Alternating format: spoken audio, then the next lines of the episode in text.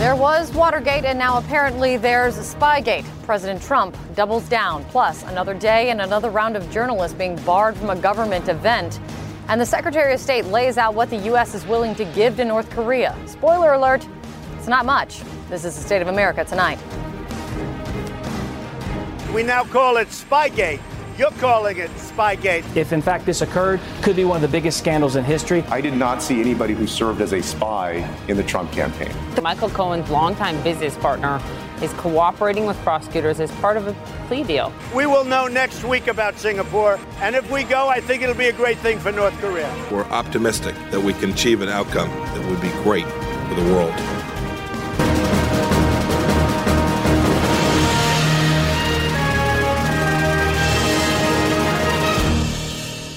Everyone. I'm Kate Baldwin, live in New York. To our viewers watching around the world, this is State of America tonight. As the sun came up, Donald Trump threw down. Remember the big caveat of yesterday if there was a big a spy in the Trump campaign. Listen. If they had spies in my campaign, that would be a disgrace to this country. It would be very illegal, aside from everything else. That big if today is gone with tweets like these. The spy was there early in the campaign, and they go after a phony collusion with Russia, a made up scam, and end up getting caught in a major spy scandal. All you have to do is look at the basics, and you'll see it looks like a very serious event, but we'll find out. When they look at the documents, uh, I think people are going to see a lot of bad things happen. I hope it's not so because if it is, there's never been anything like it in the history of our country. The president now even going as far as to give the story a catchy nickname Spygate. I want them because everybody wants to solve, but a lot of bad things have happened. We now call it Spygate. You're calling it Spygate. A lot of bad things have happened. For the record, no one is calling it Spygate except the president. And for the record, the president hasn't offered any proof, and other U.S. officials have actually said there isn't proof because it didn't happen. Regardless, the inspector general is, is going to investigate all of it inspiring James Comey, the man Donald Trump fired as the FBI director, to take to Twitter as well. With this, facts matter, he writes. The FBI's use of confidential human sources, the actual term, is tightly regulated and essential to protecting the country. Attacks on the FBI and lying about its work will do lasting damage to our country. How will Republicans explain this to their grandchildren? The president did not answer that question, but also couldn't resist responding. I think James Comey's got a lot of problems. If you look at what he did, if you look at all of the lies. Suggesting a spy was buried deep in his campaign is a perfect way for the president to try and attack once again the so called deep state, which he named explicitly on Twitter in that tweet. Deep state is the term often used for the conspiracy theory that there are career government officials pulling the levers of power no matter who is elected by the American people. Secretary of State Mike Pompeo was asked about that very thing today. I don't believe there's a, a deep state at the State Department. Okay. Thank you. Uh, you formerly served as CIA director. Do you believe uh, your colleagues at the CIA are part of the criminal deep state? You know, uh, this this term deep state's been thrown around. um, I, would say this: the the employees that worked for me at the CIA uh, nearly uniformly were aimed at achieving the president's objectives and America's objectives. But in general, you're confident that uh, the members of the various agencies are honoring their oaths to the United States Constitution. Yeah, yeah. In, in general, yes, sir. So, where are we all going to finally get some answers? As the saying goes, sunshine is the best disinfectant. Transparency is exactly what we're talking about, people, and Donald Trump says that's exactly what he's going for. What I want is I want total transparency. Wait, you have to have transparency. Even they probably want transparency because this issue supersedes the party. This supersedes Republicans and Democrats. So, what I want from Rod, from the FBI, from everybody, we want transparency. But apparently, not too much transparency. Look no further than embattled EPA Administrator Scott Pruitt. For the second straight day, journalists were denied access to a government event about clean water hosted by Pruitt. Yesterday, when journalists from CNN and other outlets tried to attend, they were told they could not participate. Now, there were empty seats in the room at the time, so that seemed kind of odd. Now, this is the second day in a row where journalists are being turned away. And I think, Kate, it's symbolic of a, a broader uh, attempt to close the door if yesterday there wasn't enough space, no word yet if today's problem was also a space issue. We do know, though, that the CNN producer who tried to attend the event was told this by a uniformed security guard at today's event. And this is a quote They ain't doing the CNN stuff. Yeah. And for those of you keeping score at home, one measure of White House transparency has always been the White House briefing, press briefing. And here is the very latest on Donald Trump's track record on this. In the past 30 days, there have been just 10 press briefings. If there was a press briefing today, the White House might expect to get some questions about this one. Michael Cohen, again, the president's personal attorney, who's dealing with yet another legal headache today. His name, the headache, is Gene Friedman, the so called taxi king of New York. He's a business partner of Michael Cohen's. The New York Times reports Friedman has struck a plea deal with the New York Attorney General to cooperate as a possible witness, and that could put pressure on Cohen to seek a deal of his own. They were in business uh, for uh, at least dating back to 2012. For a period of time, Mr. Friedman managed um, Mr. Cohen's New York taxi medallions. They were pretty close business associates.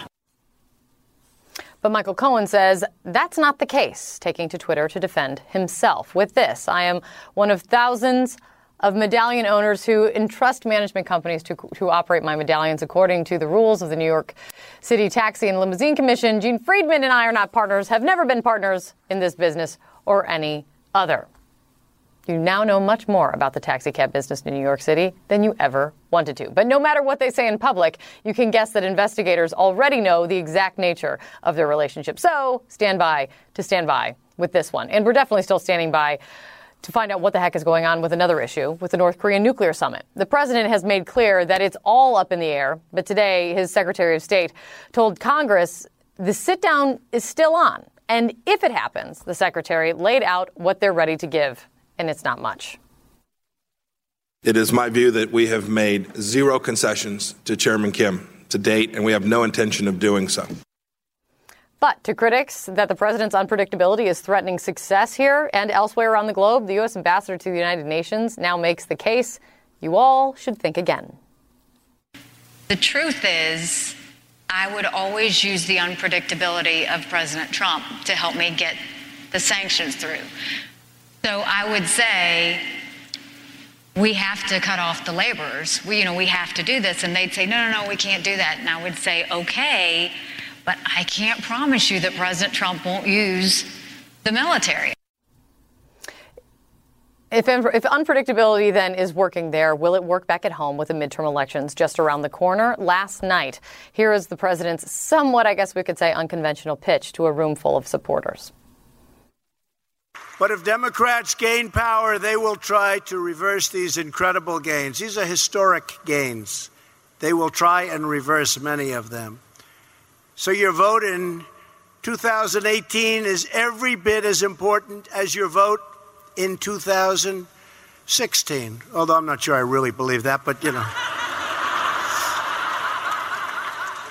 I don't know who the hell wrote that line. I'm not sure.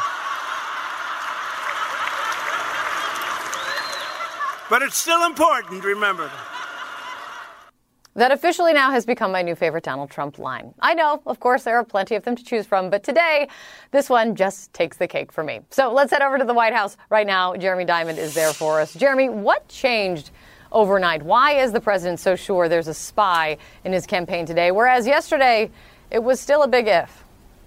Well, yeah, that's right. He went from going, if this is true, to giving this uh, scandal, if you will, that he claims exists a name. Spygate is what the president is now referring it to both on Twitter and on camera today, uh, just before he left the White House. And he's also calling this one of the biggest political scandals in history. This biggest political scandal, though, well, there's no real evidence to back it up at this point. The president is uh, seizing on these reports that the FBI uh, used a confidential source to gain some information into Russian attempts to influence the election, perhaps uh, to coordinate with the Trump campaign. But there was no spy planted inside the Trump campaign. That has so far been debunked. Uh, and, and the notion that any of this was politically motivated, of course, well, there's no evidence to back that up either. But that has not stopped the president from continuing to issue that claim, especially today. Uh, and it really falls in line with a number of other conspiracy theories that the president has echoed over uh, the year and a half of his presidency. The wiretapping, for example, the claim that President Obama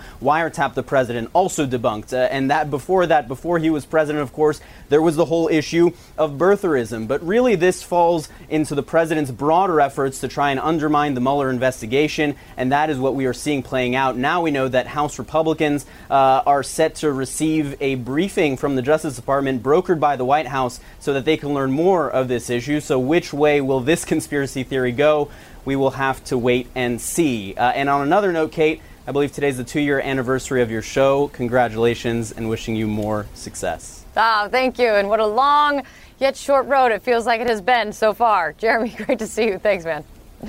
Coming up for us, the big reveal is tomorrow. Justice Department officials meeting with two Republican congressmen about highly classified material in the Russia probe. Jeremy was talking about it. Why no Democrats in the room? Should there be? We'll talk about it.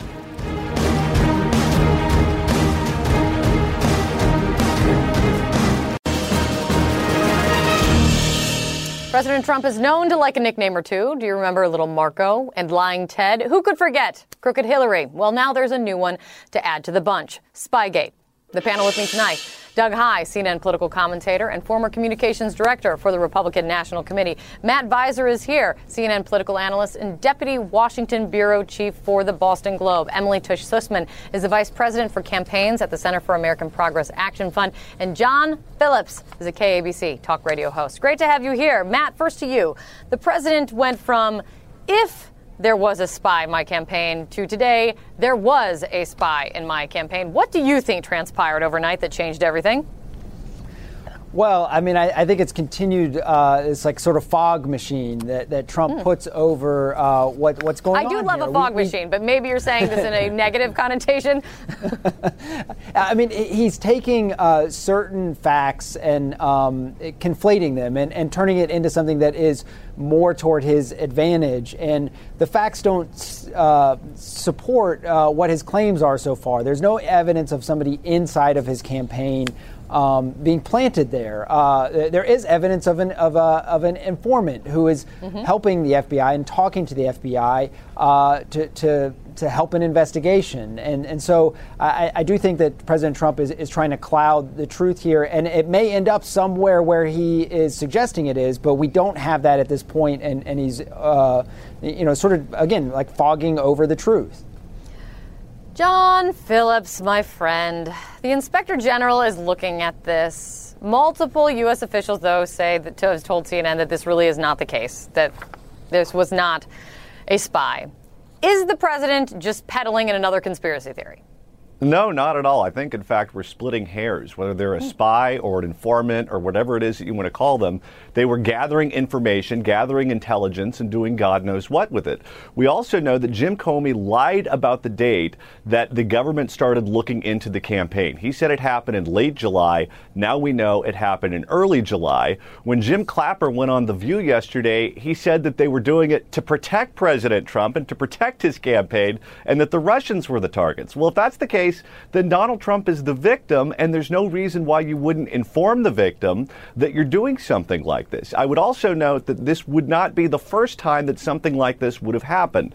President Johnson had a spy from the CIA on the Barry Goldwater campaign in 1964 who was giving inside information to President Johnson all through the campaign. And because President Johnson won, we didn't find out about this until years and years later. They all expected President Trump to lose, Hillary Clinton to win, and we'd never know about this. Now we know about it, and it should be investigated.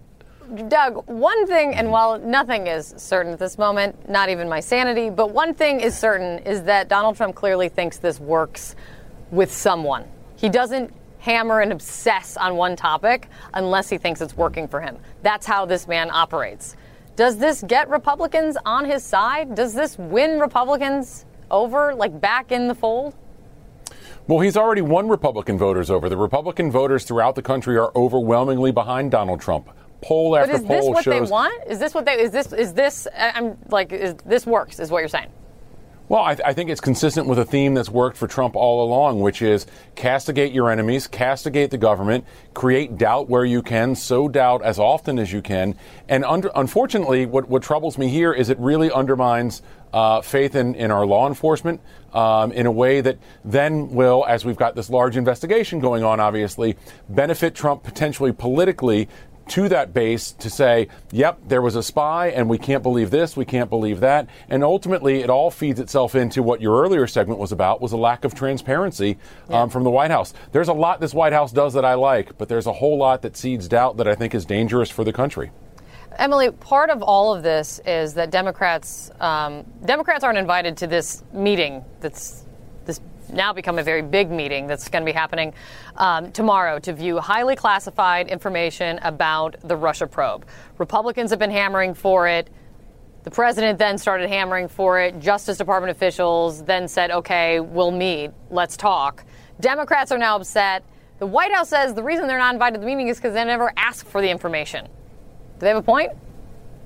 Well, that sounds pretty ridiculous. I mean, I think all of this goes to the broader theme of this White House of polarizing everything. I'm very concerned by points, even that we've heard on this panel today, about how if there's political gain for it, if the president can gain points with his base, doesn't matter who he discredits, doesn't matter what institution he discredits. Sure, go ahead, it gives him good poll numbers. That seems normal. It is not normal, and that is what we really need to keep our eye on. It's ridiculous that he would continue to put party over country. We know that he's the master of distraction. He's about he's all about himself and his own corruption and um, and, uh, getting more value for himself and the people mm-hmm. in his cabinet.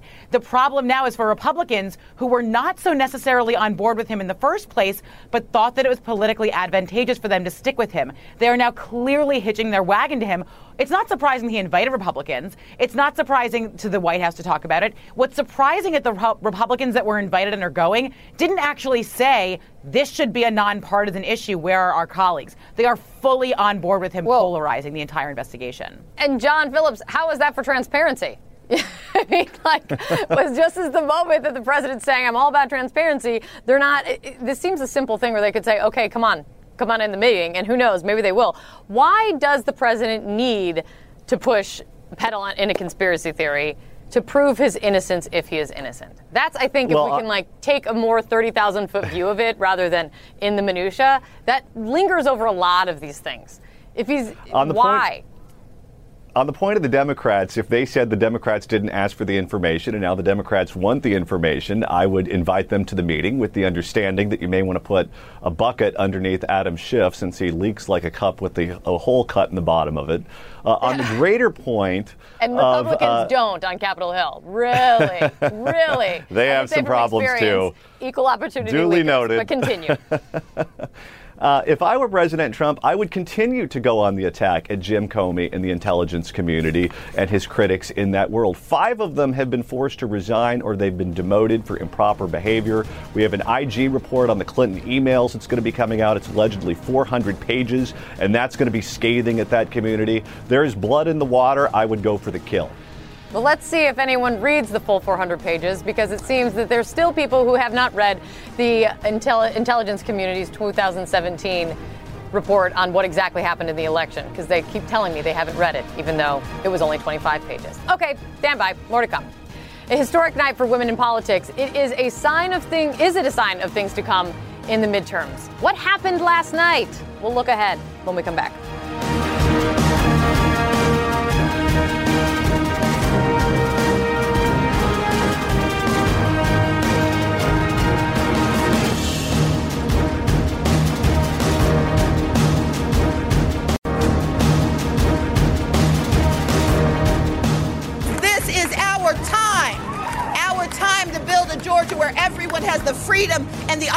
To thrive because our best lives are within reach. This is our moment, our chance to lift up Georgia. And if we fight, if we push, if we work, we will win. That was Stacey Abrams, the first black woman in U.S. history nominated to run for governor by one of the major U.S. political parties. Abrams' victory in, in last night's Georgia Democratic primary was just one of, of several um, by women candidates whose wins made history. But do last night's results tell us anything about how the midterms might actually turn out? Let's go back to the panel. I'm actually quite curious um, to see if the left and the right have the same answer on this one. What was the biggest headline out of last night? Emily, what, what do you think? It was definitely Stacey Abrams. It was definitely women. I think we're seeing phase two of the reaction of the election of Donald Trump. Um, you know, phase one was the women's march. It was women taking leadership roles. It was it was women running for office. But there's still kind of an open question as to see would women show up to the would they show up to vote? It's one thing to run, is another thing to gain the trust of your community. And what we're seeing from last night and the elections that we've seen is that people are willing to give women a chance. We're seeing um, huge turnout on the Democratic side, much much more enthusiasm than we're seeing on the right. Um, so I think it's a pretty good indication of the fact that people who are representing their communities by being authentic authentic, uh, by being authentically progressive in many cases, uh, will end up representing them in the midterm elections. Doug, is that the headline? Well, I think that's part of it, but but the answer, Kate, is that it's complicated. Like like we say in dating, it is complicated. If you if you look at a lot of the um, votes that we've seen so far, no question about Democratic enthusiasm, no question that uh, women candidates on the Democratic side have done extremely well, and that Stacey Abrams is a rock star. But let's also look at the economy. Let's also look at President Trump's poll numbers. The Republicans are even leading in um, in, in, the um, in the ballot test right now in, in at least one poll, which is brand new. Which is to say, when you're six months out, trying to predict exactly what's going to happen in a midterm election is a very difficult thing to do. In 2010, no one was talking about a Republican takeover six months out but it's so much fun to talk about it six months out. Then I can ha- re- play the tape back for you guys when you're right or wrong after election day. See, that's how There's it works. the problem. John, John, if midterm elections are all about exactly, if midterm elections are all about enthusiasm, I just want to play this soundbite for you once again. Listen. Sure. But if Democrats gain power, they will try to reverse these incredible gains. These are historic gains. They will try and reverse many of them. So your vote in 2018 is every bit as important as your vote in 2016. Although I'm not sure I really believe that, but you know. I don't know who the hell wrote that line. I'm not sure. But it's still important, remember. How's that helping you get out the vote there, John Phillips? I don't know if you're aware of this, Kate, but our president has a bit of an ego. And his name was on the ballot last time around, and it's not this time around. I would say, as a general rule, the conventional wisdom is yes, that the Democrats have enthusiasm on their side. Historically, the party out of power does well in the midterms.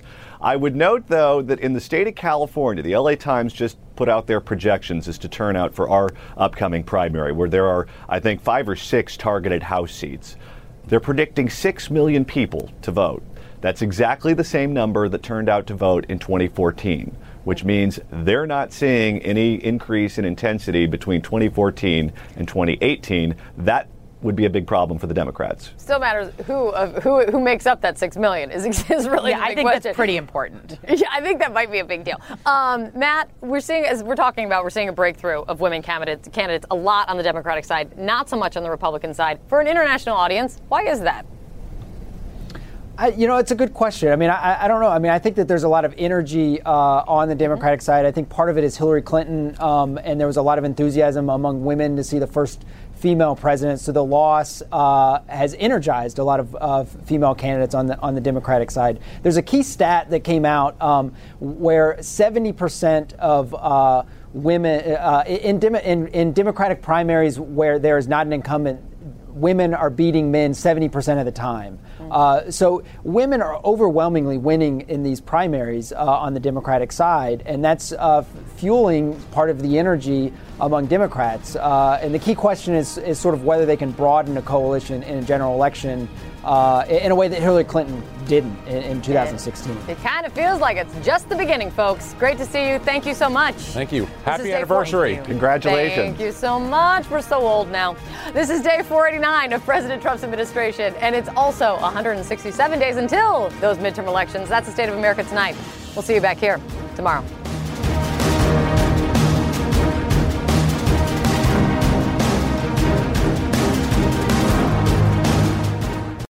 Quality sleep is essential, and that's why the Sleep Number Smart Bed is designed for your ever evolving sleep needs. So you can choose what's right for you whenever you like. Need a bed that's firmer or softer on either side? Helps you sleep at a comfortable temperature, quiets their snores. Sleep Number does that. Sleep better together. JD Power ranks Sleep Number number 1 in customer satisfaction with mattresses purchased in-store. And now, save 50% on Sleep Number limited edition smart beds for a limited time. For JD Power 2023 award information, visit jdpower.com/awards. Only at Sleep Number stores or sleepnumber.com.